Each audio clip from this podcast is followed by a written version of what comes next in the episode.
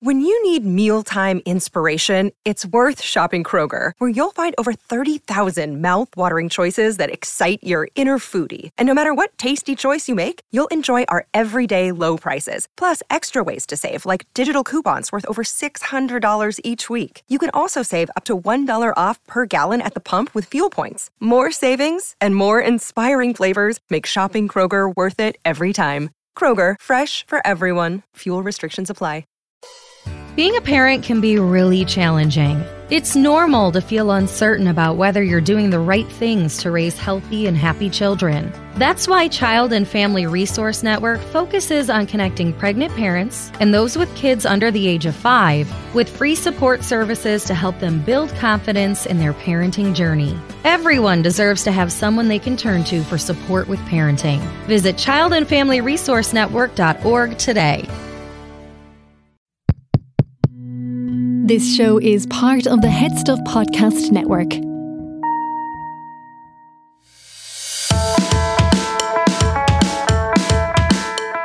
Hello, you are listening to Agony Rants. I'm Gearóid Farrelly. And I am Niamh Kavanagh.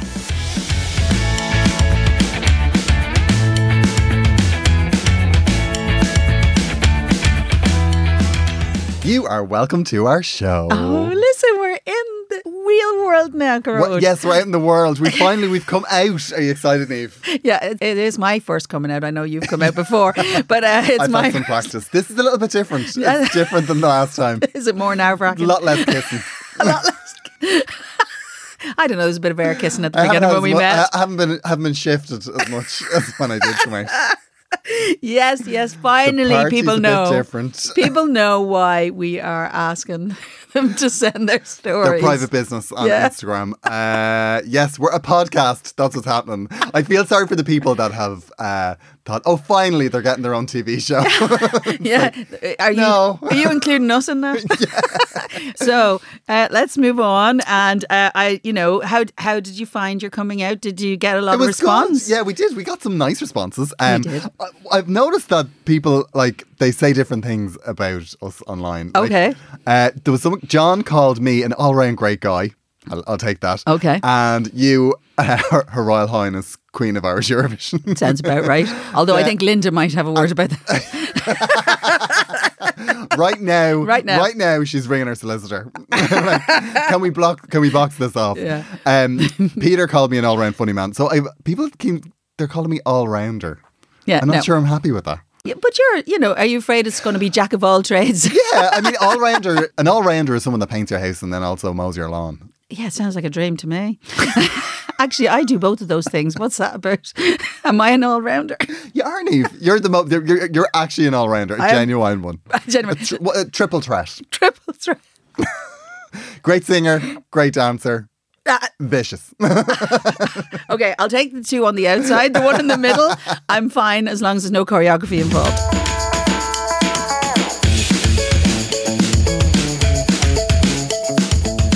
My dream, Niamh, is to be a backing singer.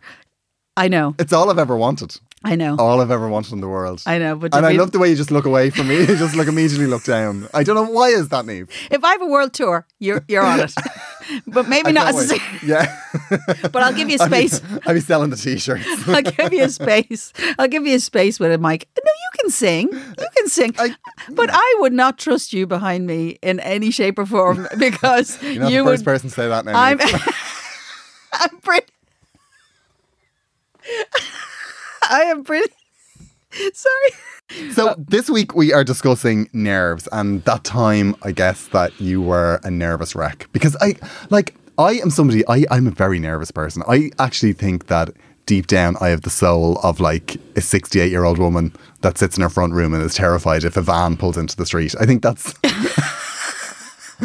think that's who I am. That's not really a nervous thing. That's more like fear. That's a, that's a different thing. nerves to me, I think you live on your nerves a little bit, which is I really do, yeah, fun. Like it's fun to watch sometimes because the energy, the vibe, you're like almost vibrating sometimes. And I'm kind of standing beside it. It reminds me because my uh, eldest boy has this habit of, you know, jigging his leg up and down. You know that kind Oh, of. He's yeah, sitting yeah. beside you, and you're actually sitting on the same sofa, and you are you feel like you're on one of those machines that you know vibrates to make you lose weight. or something. I don't know what it is. And I'm kind of going, and every now and then I just put my hand on his leg to stop him vibrating. He goes, oh yeah, and then he can't. He can't. See, Sit I still. Think, I think that's the way I live because I'm very much like you're. I think that you're. You're one of those people that wake up in the morning. I think my perception. Okay. And you're like, it's a uh, new day. For the new- record, Gearóid has never been there when I've woken up in the morning. Haven't I, Niamh? No. I? Shh. but the I like I I think you're one of those people that think, oh, it's a new day. What like I'm open to opportunity. Whereas I think I think when I wake up, I'm just like, oh Jesus, what now? I got to tell you, I'm 53. I wake up in the morning and I go, thank God I woke up. and then I move from there to, am I awake? Because Yeah. I, I really, is this an effort? And then I'm up. And once I'm up and moving, that's fine. But the, the worst thing about getting older, the worst, the very worst thing for me, uh, when I wake up in the morning, I'm annoyed immediately. And I know that sounds weird. Really? And the reason I'm annoyed is because it's five o'clock in the morning or six o'clock in the morning, and I know there's not a mission. I'm going back asleep, and Ah, uh, yeah, same. and that's the truth. And I'm better getting up and doing something else and getting going to bed early that night. And I do not want to be that person. I want to be the rock and roll goddess who is like living, and that's never who I've been. Your inner Stevie Nicks will never be you'll never be quieted. I don't think anybody could be Stevie Nicks. Only Stevie Nicks. Like, Do you know what sometimes happens to me? I wake up at five o'clock in the morning an awful lot, right? Mm. And it's usually to go to the loo. And I don't know. If okay, I, that I'm not there, and I've had two kids grow. Like, that's really tragic. I'd No, see. The but doctors do you know can do stuff about that. I, I'm a slave to me prostate. me. but uh, no, I do. I sometimes have this thing where you know, your first wee of the day, and you're like, "What if I'm still asleep and I went in the bed?" I haven't felt like that since I, I was a child. Right? Haunted by that. Did you wet the bed when you were wee? No, I never went to bed in my life. And you live in I mean, I did when I was around 16 a few times, but then nature finds a way. What are you nervous about? I'm nervous about everything. The What? world. really? What? What? Yeah. What? What would be the most nerve wracking thing you've ever done, or when you would have been the most nervous, or is there a oh. time when you're regularly nervous? I mean, obviously, we, Oh. I mean, work. Like anything to do at work, but then also all the other stuff around work. Like you know, you know, like you do a great gig and then you go home and you're asleep. You like you, you, you sail to sleep because you've had a lovely time, Mm. and then you wake up at three o'clock in the morning going, "Oh my god, what about a pension?" you and I live very different lives. See, you're you're more rock and roll than you think, Niamh. I don't think about pension. I'm, you know, I was supposed to die young. I, I plan to live fast and die young. Yeah. Fifty-three was not in her plan. It's already too late. Uh, but uh, and and uh, it's same too late for pension too. Although to be fair, I've lived down the south and the north, uh, you know, and I've worked in both for long enough. I think that I'm actually going to have two pensions. You're going to double pension. I'm going to be one of those Niamh. dual dual girl. Niamh Kavanagh down in the Republic, getting the pension. Niamh McGahey up the north. well done. I'm doing the dance of pension life. Uh, Um, so I don't worry about pension, but you? You're too frantic. Yeah. No, I think the, the, the bit, I was trying to think of this actually the most nervous I've ever been. I think the most nervous I've ever been was when I did those Joan Rivers shows. Okay. Because that was really early. and that's Like, big though. That yeah, it big. was big. Yeah, and it was it was also it was one of those things. You know when everyone says it's a great opportunity. Oh, listen, that's my whole life right there. Yeah, it's like that. This is your chance. And I remember I did one in Brighton with her, uh, and it was massive. It was in front of loads of people, but it was the reason they asked me to do it was because it was been filmed for her, her TV show, Oh right? gosh, double threat. Yeah, and I didn't know they didn't really explain what it was until the day, right? And the whole thing was her reality show, her friend in it was a stand-up comedian, and the whole thing was that he was supposed to go out and die, like have a really bad gig and get booed off stage.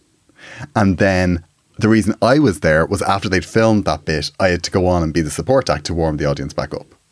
But I didn't know this. Oh, holy So, God. I know. So I was sitting backstage. Like they told me like about 10 minutes beforehand that what was going to happen, but I didn't really know the way it was going to work. Uh-huh. And I was sitting backstage listening to 4,000 people booing and screaming at this man to get off stage. and then I was on next. That's horrendous. It was now they were all very nice to me, but I and I was standing in the wings, and then I, I kind of copped what was happening. I was like, oh, so he went out and told these terrible jokes, and they booed him off stage, and then I'm supposed to go on, and that was when the panic started. And I said to her manager, I was like, what? What if I don't? I was like, they really like booing. Yeah. Like they really like booing. And she just said, Well, don't give them anything to boo about. Oh, that's I was like, Okay, let's do it. that's do very this. reassuring, isn't it? Let's do this. Okay, so it was one of those like sleeves up. Did you win? Of course it did. Oh, end of nerves. Nerves mic gone. drop. Mic drop. drop. It wasn't mic drop. Yeah, but, but we all know in this industry nobody drops a mic because then the sound man's really the sound man screaming at you. I don't know where that even came from. No, I know, but it's a thing. You know, as uh, clearly people who do mic drops never drop a mic around a sound man, or don't pay for them. yeah, exactly. It's like you can drop the mic, but expect an invoice. Mm-hmm. So tell us, Niamh, when were you most nervous? Well, do you know, actually, this is a really funny thing because when you told me we were doing a show about nerves, I had to really consider, and I know everybody's going to say you must have been nervous for Eurovision, but I really wasn't. And well, that- you could tell actually because you Yeah. nailed it. Yeah, thank you. Uh, you know, I, I, it's not about that actually. Uh, the times I'm most nervous really are, you know, in odd situations like meeting a new group of people. Right, that really freaks me Oh, yeah, out. yeah, yeah. Inside. Uh, you know, outside, I'm Miss Personality. Look like it's all, uh, I'm, you know, it's the sort of thing I do every day, which I kind of do because I Yeah, go into yeah. new environments all the time. And my youngest son is quite nervous about new people and stuff, and he likes things to be the way he likes them. So he, you know, he could, Yeah. he'd like, he, he was very, when he was young, he would really resisted change. And I was like, throw him in there. that. He liked routine. He liked routine.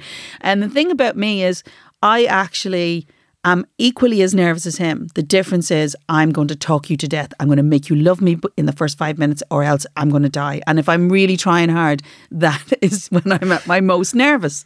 You're really good at that. Like you are, you have that kind of social lubricant thing going on. Is That's that the a thing? That is the thing. Like Oh you, no, you can make a, like you make a situation slippy. Niamh. Uh, You know what? I tried to give you a compliment there, Niamh, but you just took it to smut. I did not. Social. I wish. I wish people could see the face I had on me because you genuinely look horrified. social But that's the thing, lubricant. social lubricant. Okay, we're gonna run with that, eases okay. You know, it's funny actually. Uh, I I am good at it, but that's because that's my defense mechanism. Because I really do feel very nervous about meeting new people. Yeah. Mainly because sometimes when I meet new people, there's an expectation by them already. So uh, I also feel it's my job to make them calm because it's a much more manageable situation if we're Oh, all calm. okay, if we're all calm. Yeah, if we're yeah, all yeah. calm. But the funny part of it is, the most nervous I ever was, I wasn't expecting it. Go on. It just sounds very exciting, doesn't it? Actually, the most nervous I ever was was when I was eight. And I told my parents that I was going over to the Rivermount talent show to win the competition. I did, that's what I said to them. I We- love it. we moved in six months beforehand over to Rivermount, Finglas South, and they had a talent competition during the summer. And I said, I'm just going over here uh, to win the competition. There's a talent competition. I'm sure you're going to win it. I'm going over. And my mother and father were so used to me singing everywhere, they didn't really pay attention. I'm not saying they didn't care about it, but they kind of didn't really. Well, my memory of it, their memory might have been oh horrified, or they Yeah, maybe, yeah, yeah. maybe I didn't even say that to them. I don't know. I, maybe that was my inside voice. But my memory of this story is I went over in my spotty dress and my lemon cardigan that my mother had knit for me over to Rivermount talent competition in the show in the school to win the talent competition because it was a it was a done deal in my head. Of course it was. A done Of course deal. it was. Singer of my caliber, In a lemon absolutely. cardigan? In a lemon cardigan, spotty dress, and the best song choice ever, which was I saw a mouse where there on the stairs. Oh, I my mean, g- adorable. who wasn't going to win that? Right? 100%. So I went over and signed up and kind of stood in the room and watched, I would say, 15 other acts practicing everywhere. You know what that's like. And you're in a room and everybody's practicing and there's like frantic dancing and then they're Yeah. beating each other and then people like, you know,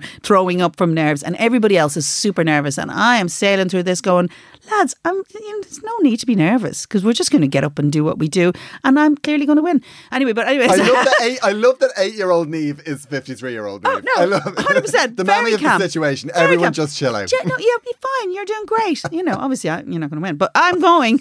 I'm going out there, and I'm just going to sing. That's it, because I love singing. It's you know, it's not a problem. I stood on this and uh, Miss Niamh Kavanagh, and out I come, and you know, hurrah! Very receptive audience because obviously it's everybody's parents, Yeah. you know, except mine. I have no memory of my parents being there, but but to be fair, I brought them to new shows every week somewhere. Yeah, yeah, yeah. Uh, by the way, by the way, you have to sit through this we're do mass, this one, or, or you have to, in the house. yeah.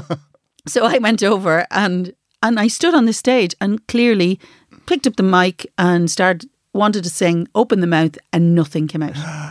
Absolutely nothing came out. And I was so shocked because that never happened to me before. Oh my god. I'd never occurred to be nervous. And I was completely shocked. And I actually dropped the mic and ran No off way. the stage. Ran off the stage. Didn't didn't do it. And uh, of course, obviously, that is not a unique experience. Lots of young kids get up Yeah, on, yeah, yeah, and, yeah.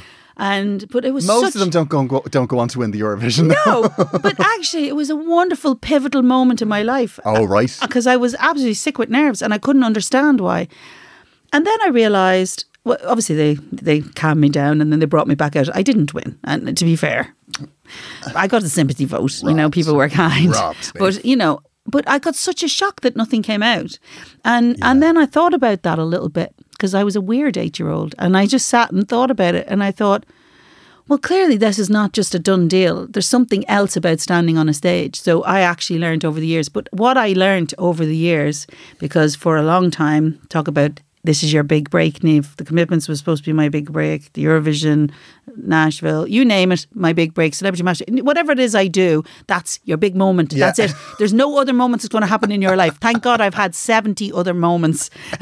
you know, and as I as ev- the next new moment comes up, I go, oh, thank God. Actually, not so much pressure now. The next time you're on the late late, I Mm-hmm. want to hear the mouse who lives in the house. I think you need to reclaim that moment. You might be the only person who wants that. I don't think that's it, I don't think that's what the nation wants. But actually, I, I don't. I, and I've already discussed the fact that I get nervous afterwards.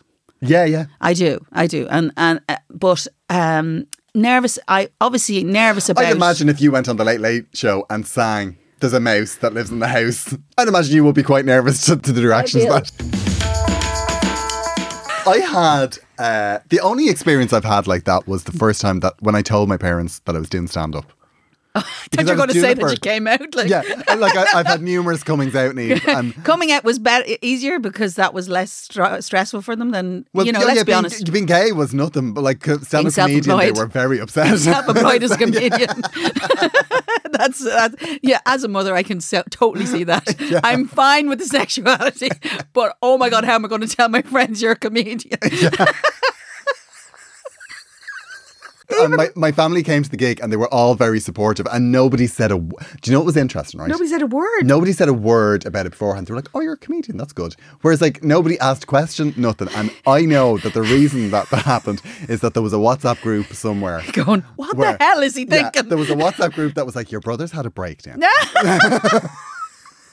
And you all need to go and be supportive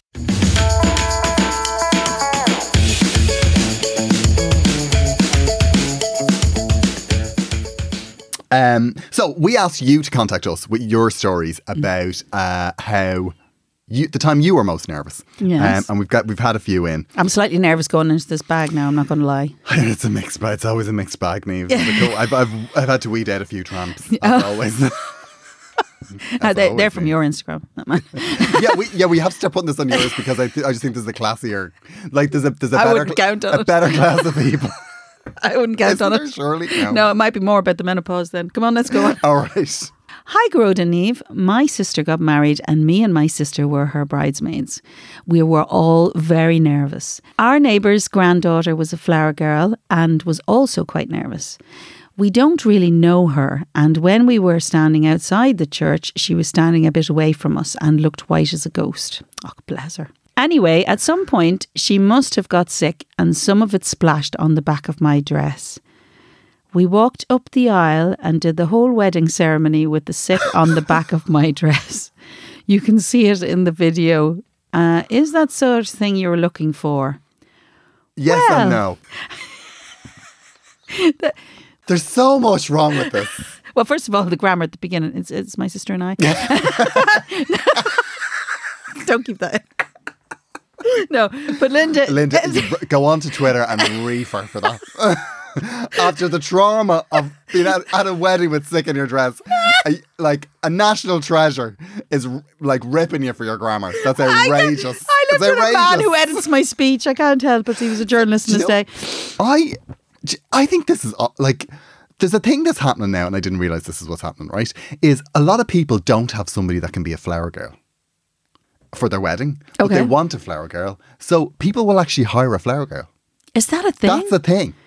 Yeah, I've heard of this. One of my friends gave uh, a friend of a friend's daughter 150 euro to be their flower girl Why? because they wanted a flower girl. The, what, do they want to buy a shrink dress? What is that I about? think, the, I think the worst thing about a wedding is a flower girl. I think, it's the, I think it's the one thing you don't need is a flower girl because you know what happens? People get engaged and they get excited about their wedding, and one of the first things they do is they buy the dress for the flower girl. Like, there's nothing worse than a wedding where the flower girl has taken a stretch since the dress was bought. Have you seen it? Have you been in a wedding where, like, you're like, Yes. they clearly bought that a year before she took a stretch? there was a growth spurt there, and uh, now we've got Lurch walking down the aisle throwing out rose, rose petals. when you're small and you have a big job like being a flower girl and you have to uh, and you don't really know the people that's really nerve wracking That is nerve wracking. that is nerve wracking And do you know what sympathy I give them actually? Is the flower girl's always the first one that has to walk. I always think that I always feel sorry for them. yeah I, I feel sorry for that wee girl because actually at this point god knows what age she is and if she knows who she is then that's trauma for her um, yeah, I never thought of that actually. well, this is around forever. yeah welcome to agony rants the, the show that ruins your life Uh, the next one is from Chris, uh, and we asked for. Oh God, there's a lot of trauma going on in this one. Okay. Uh, we asked for the time you were most nervous, and he said every single date I've ever been on. Poor Chris. chris is a whole podcast on his own isn't Yeah. he God chris i feel we need to have chris in here for this yeah, I podcast Chris needs to come in. You just, you just, you just tell him how just. Just to be yourself, Chris. That's all people want. I, feel we- thi- I do think, though, that's why people end up hammered on dates, on first dates. That's why they end up sleeping together. Is they get absolutely hammered, and they're so drunk to get through the date, they end up sleeping with each other, and then because they've slept with each other drunk, they decide they're never going to see each other. very different life I've a, I have a friend that was doing that for a while. He was like, I kept getting drunk on the first dates, and then I'd sleep with them, and I was like, well, I'm not gonna, like, I'm just gonna take it as a one night stand and just write it off. wow That's his thirties. So Chris and the friend, we should get them in here. Oh yeah, yeah. Oh, they'd be a great match. You know, I've just thought of a fantastic concept. Unless. Chris is a woman. well, you know the way you have speed match. dating, right? And Oh, you have yeah. dating, uh, you know, nights, nights where you kind of meet people and all that sort of stuff. We have to have teetotal ones. Oh, they probably have them already, like church ones and stuff. Is that it? I think it's called Christian dating. So- okay, next up uh, is Ross. Okay, um, I'm going to Yes, read you- you Ross. read Is that okay? Yes. Uh, I gave a talk about my research in the convention centre in front of 200 people, and my legs wouldn't stop shaking. Now, Ross, I get that, right? That's that's tough. That is really, really tough. Uh, when you get the shakes, if you're feeling it, it's usually to do with the lack of oxygen because you've been hyperventilating. um, but actually, I totally get it. It's the rush of adrenaline you get because you realise this is a, a, a very unique situation. And we always have it. You know, to be Yeah. fair, part of what makes the gig so attractive for us is the fact that we do get it, but we learn how to deal with it. So you don't show it the same way, but it's still in there. You're still getting that rush, but you're you're kind of stop. You don't panic at it. I am probably more nervous than I appear, but actually, eh, the adrenaline rush Yeah. doesn't happen till after. I actually fake it till you make it is a great one. What I do is I make it look like I'm calm. Yeah. And whatever that does is it flicks a switch in your body that goes, you are calm. Like, so what, if what I do is if I'm nervous is I hold the mic with two hands. Well, I'm gonna. Uh, so That everybody's gonna be watching you so through your really whole ca- Yeah, yeah, yeah. No. And then sometimes when I get when I'm relaxed and I am calm, I get so calm it goes the other way. Yeah. And what happens is, and I've done it a few times, is I find myself crossing my arms on stage. And you're like, I'm Mister, I'm, relaxed. so I'm like, relaxed. I'm so in in control now. of this now. Settling in. if I do get a kind of a real, you know, there's that panic that sets in that you're not going to know what's coming next on the next line. I Oh, yeah, just, yeah. I always say to people, if you're really, really nervous, what you do is sing the first word. If you've, if you've done your work, you know it. So sing the first word, concentrate on singing to the end of the first line, and then before you know it, you're doing what you love. So you actually forget to be nervous. yeah, that's that is exactly the way. That is great advice. Thanks. That is really good advice. Yeah. Thanks. It really is because I that's the way I, I can learn shows. Yeah. Because if you have to learn like sixty minutes of stuff, you, you're own you can you only you don't need the rest of the show.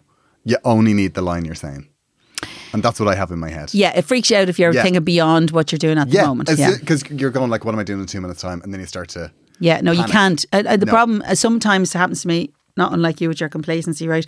What happens to me is if I've done a gig a lot, uh, because obviously I'll be singing a lot and, and maybe the same song comes up on a regular basis, or maybe the circumstances. What would that sound be, Niamh? No, but- no, it's not what you think. Show, But- show, showing no emotion. sometimes you're showing no emotion and you realize that perhaps you've gone away and it's not that you're not engaged in the gig but sometimes y- your brain is thinking about something else and you're maybe thinking about what you're going to say next or because uh, the gig is not just about the song that you're in but mostly I'm in the moment when I sing stuff but if you've done something a lot sometimes you suddenly go where was I there now yeah, I guess.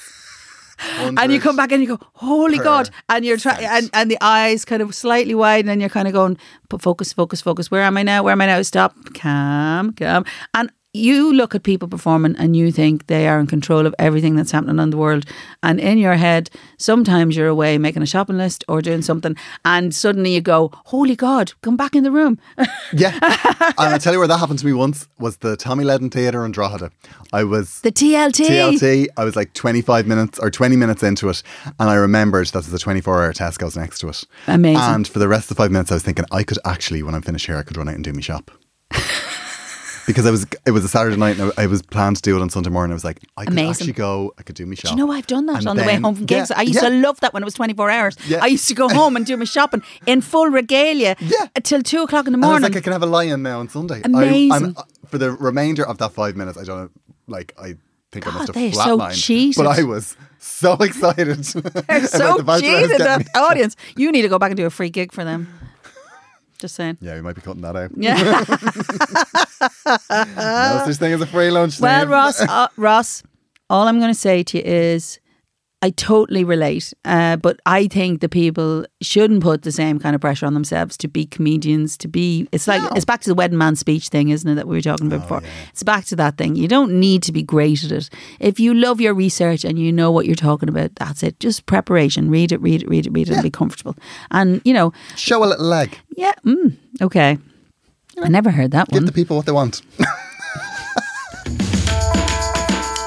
uh, Let's skip on to Elaine. Elaine, uh, I was absolutely terrified for my driving test and I couldn't get it together. I cried all the way through the first one and I failed it.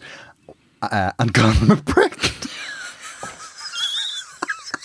What to his face? What a legend! Uh, then no nerves in that one, surely. No nerves at all. then when I did the second one, I took two Xanax and sailed through it and passed. Elaine, you're a legend. you could be our friend, Elaine. What is this? First of all, illegal to be driving with two Xanax in you. completely illegal. but congratulations. Congratulations, well done. Uh, I'm sure you were absolutely delighted. I passed oh my driving lessons. I never forget it. So I said to myself now when I'm going for the test, I'm going to go and do my pre-test so that I could learn. You know the way you go yeah, and yeah, you yeah. learn how to do the stuff that unlearn the stuff that you've been doing. yeah, get rid of your bad habits. Uh, yeah, so I did all the things and I got in the car and, and I was a little bit nervous, you know, obviously, because you do, you kind of get in and I answered the questions. I did that.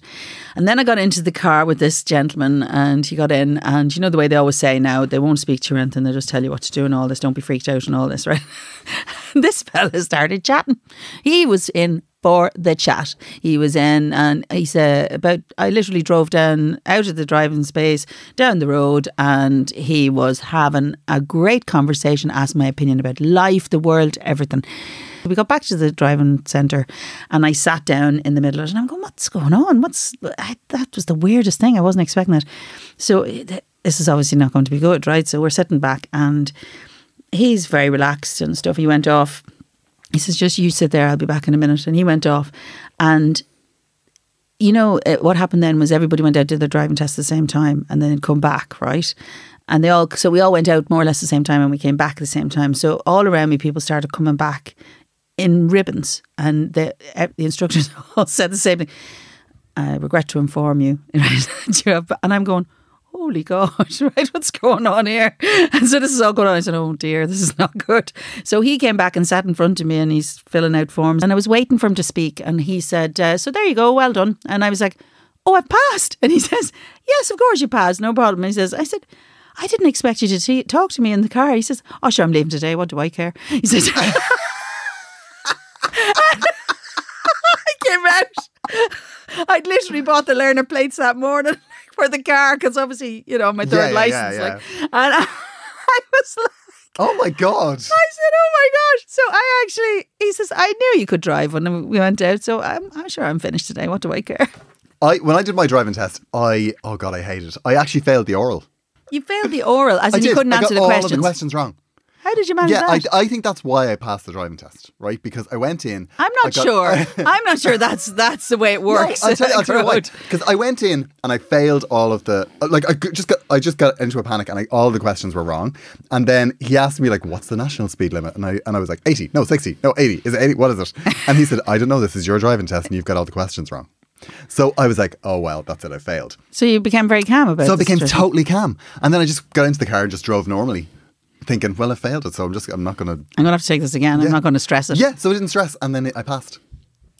And I think that the reason I passed was because I was calm. Because you know me now, little nervous wreck. I the, re- the re- Hence, no oral questions correct. yeah, exactly. I, I want to uh, point out that people do theory tests now, and it's not oral. Is that right? yeah, yeah. That's the way it works now. Yeah. So you just take the theory test until you get it right, which uh, does make sense in my Yeah. head. Like, What I will say, Elaine, is with regard to the taking the two Xanax, I've heard of that happening before really? with someone who may or may not have given birth to me. my mother. who failed. She failed the failed the first driving test. Was bearing no relation to what we've just said. Very relaxed for the second one. Came home and slept for twenty four hours, but passed the test. Well, I can do better than that. My mother never did a test. She was one of the magic. The amnesty. They got the amnesty. She was waiting for her test, and they gave that woman a gave her license. A license oh in Oh her 40s. God. She took a notion to learn to drive. I was quite young, I'll never forget it. And I was kind of eager as a child. And if they were going anywhere, oh, yes, I'll get in the back of the car. And then suddenly they'd swap places. What's going on here? What's going on? What are you doing? You tricked me into this car. And that woman passed her test. And fair play to her, like, she did. Yeah. So she's like, like She got it for nothing. Is She got it for nothing. did no work. No. What I will say is, one of my friends, uh, his mother, uh, in in the same vein of actually having a little help for the test, he was dropping his mother. He was driving her down to the test center, right? Because she, just how nervous she was. She was too nervous to drive to, do the, the driving test. test, and right? yet she was going to put a tester and he was driving her down, and he went into the kitchen, and she was having a brandy, and he was like, "You can't drink and drive," and she said, and I think this is the most incredible response ever. She said, "No, you're allowed to have one drink." Not before the test.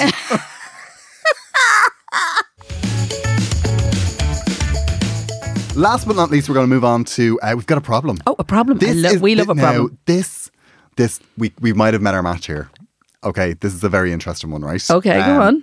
It says, Tune Even Road. I love the podcast. I listened on Monday morning on the Luas, which is that's the metro in Ireland. Yeah. Uh, and I'm so glad we have to wear masks because I couldn't stop laughing. I have a problem and I hope you can help.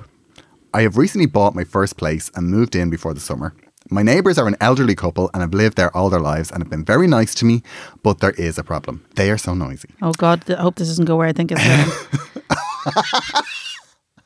go on. They are an old couple and they leave the radio on early in the morning at full volume at the weekend and it wakes me. So not where you thought it was going. Thank The God. radio. Thank God. Go on. No clattering headboard knocking, knocking at the plaster. Oh my God. They also talk to the now this they talk to the postman and take my post and knock in with it. Also, there is a hedge between the two gardens on my side, and I'd like to let it grow a bit, but her husband keeps cutting it. I don't know what to do. Also, I was seeing somebody and had a bit of a sleepover. Well done. And she knocked around and saw him and was clearly not impressed. She acted like she was his mother and asked what his intentions were and was only half joking. I, it's been a long road to getting my own place, and I want to be able to enjoy it and not feel like I'm living with my parents again. I hope you can help. Deborah. Deborah. Deborah, Deborah. Deborah. Neighbours are very important. They I are. They are. It's a tough one, Deborah. I Yeah. feel for you. And an older couple. And I know the mistake you made, Deborah. You were pleasant and lovely and listened to their stories and perhaps offered to do a few wee things for them. And, And now you're the you daughter up- they never had. Then you end up singing in your eyes with their mother down the phone. the voice of experience. I have a neighbour who is very good to me. Uh, he is 84. And Sean has been my neighbourhood watch for my teenage boys all their teenage lives. But uh, for the last 15 years, I have fed him his dinner over the hedge twice a week when I'm not touring uh, because I'm cooking for family. So it makes sense that he gets his dinner and he cuts my front lawn. Uh, so that's how we do it. He gets the food, he cuts the lawn. Deborah, I understand you moved out to your parents. I don't know what age you are. I, I feel for her. I feel for you because that's not you thought you're going out being a grown up, but you've already assumed that with them. There's a way to get around it, but I have to tell you, um, the thing you have to do is let them have that moment with you, but they don't own you. Uh, You're letting them Yes. own it, but you don't actually have. You can let them feel like they are owning it for the 15 minutes they're doing it. now, the noisy.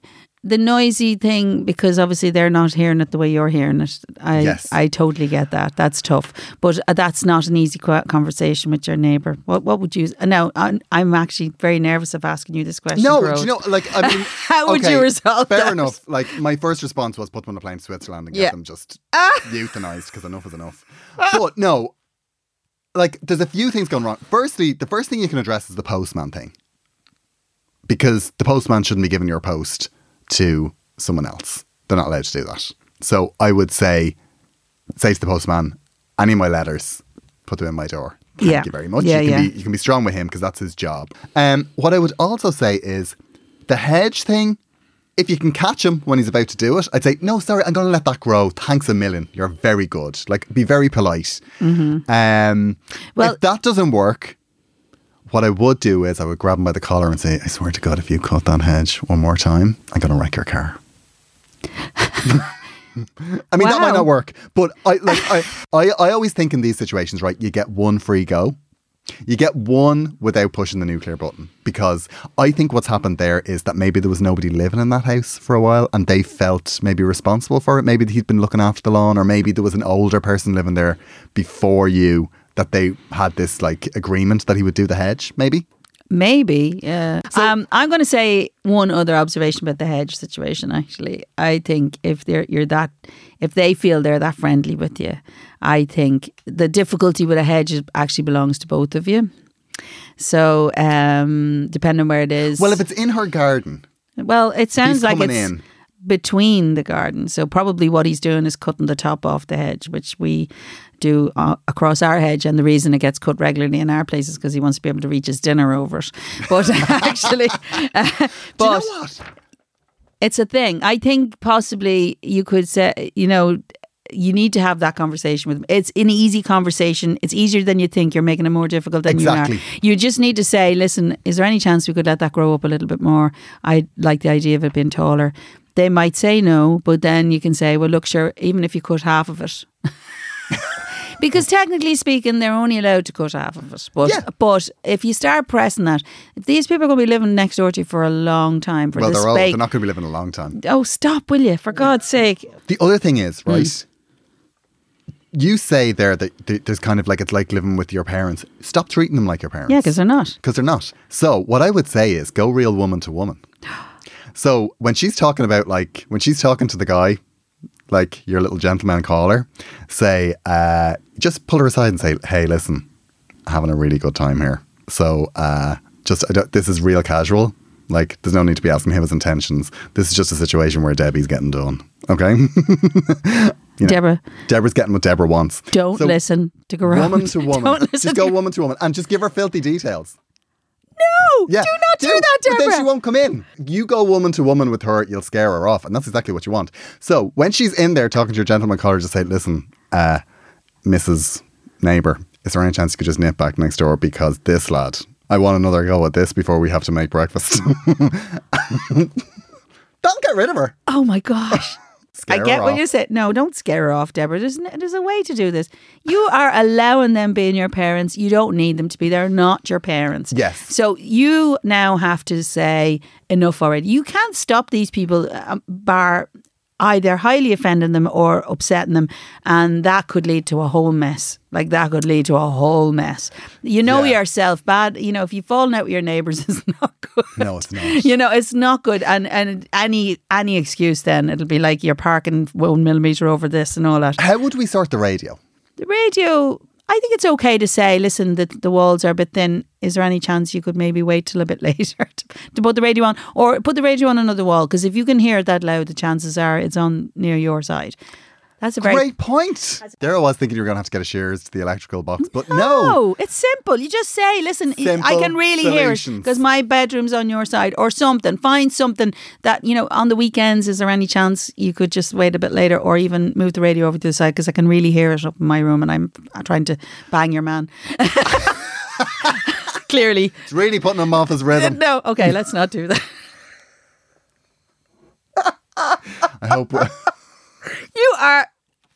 You're a Oh, very bad nothing worse, influence. I fell nothing into bad, bad influencer.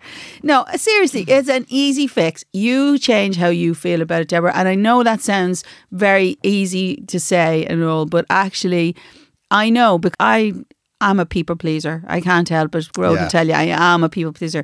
Inside, I manage it. And I, my mother said the best thing I ever heard years ago. She goes into this group of people and she says in her head, she goes, "You are."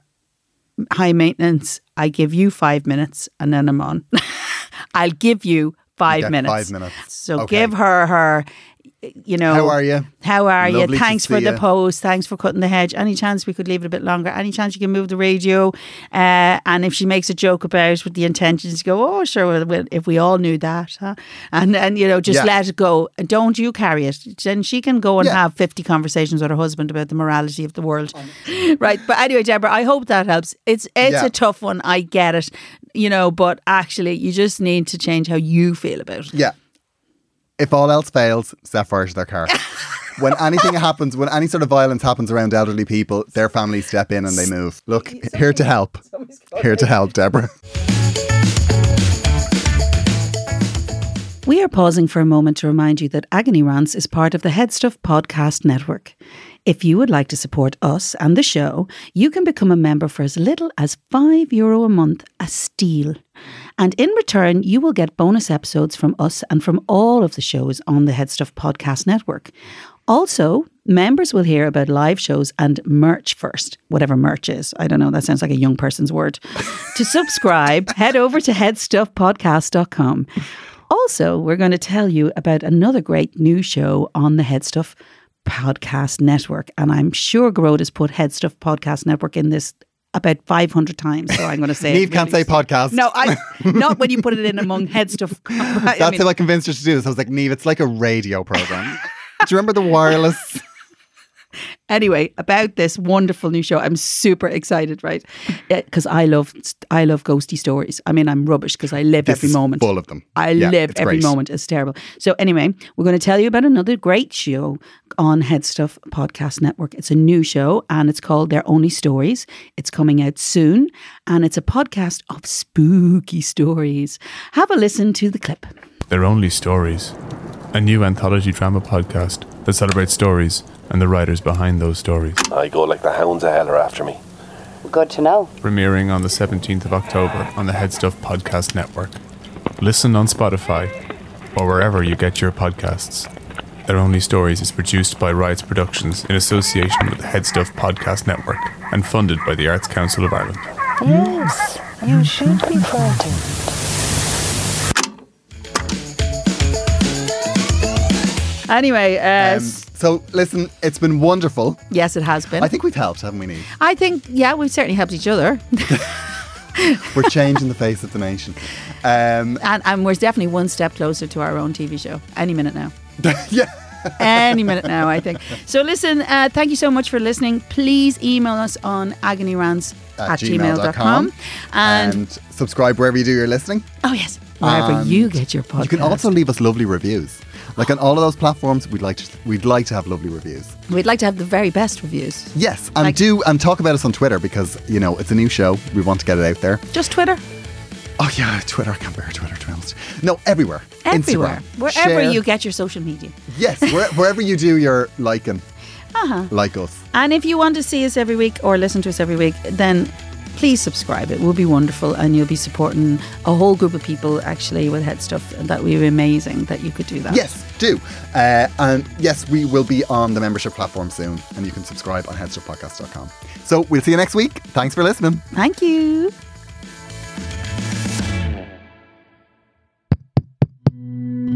This show is part of the HeadStuff Podcast Network, a hub for the creative and the curious.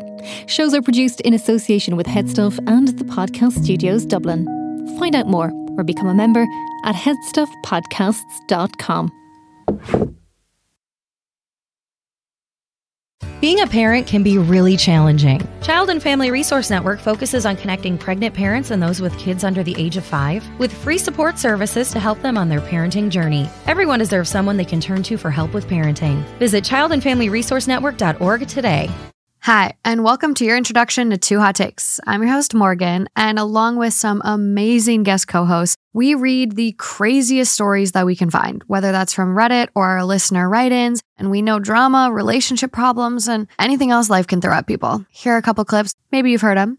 Am I the asshole for throwing wine on my mom at my brother's wedding? I found out my partner has been putting slugs in my food. Almost heard enough. You can find Two Hot Takes anywhere you stream your podcasts or YouTube.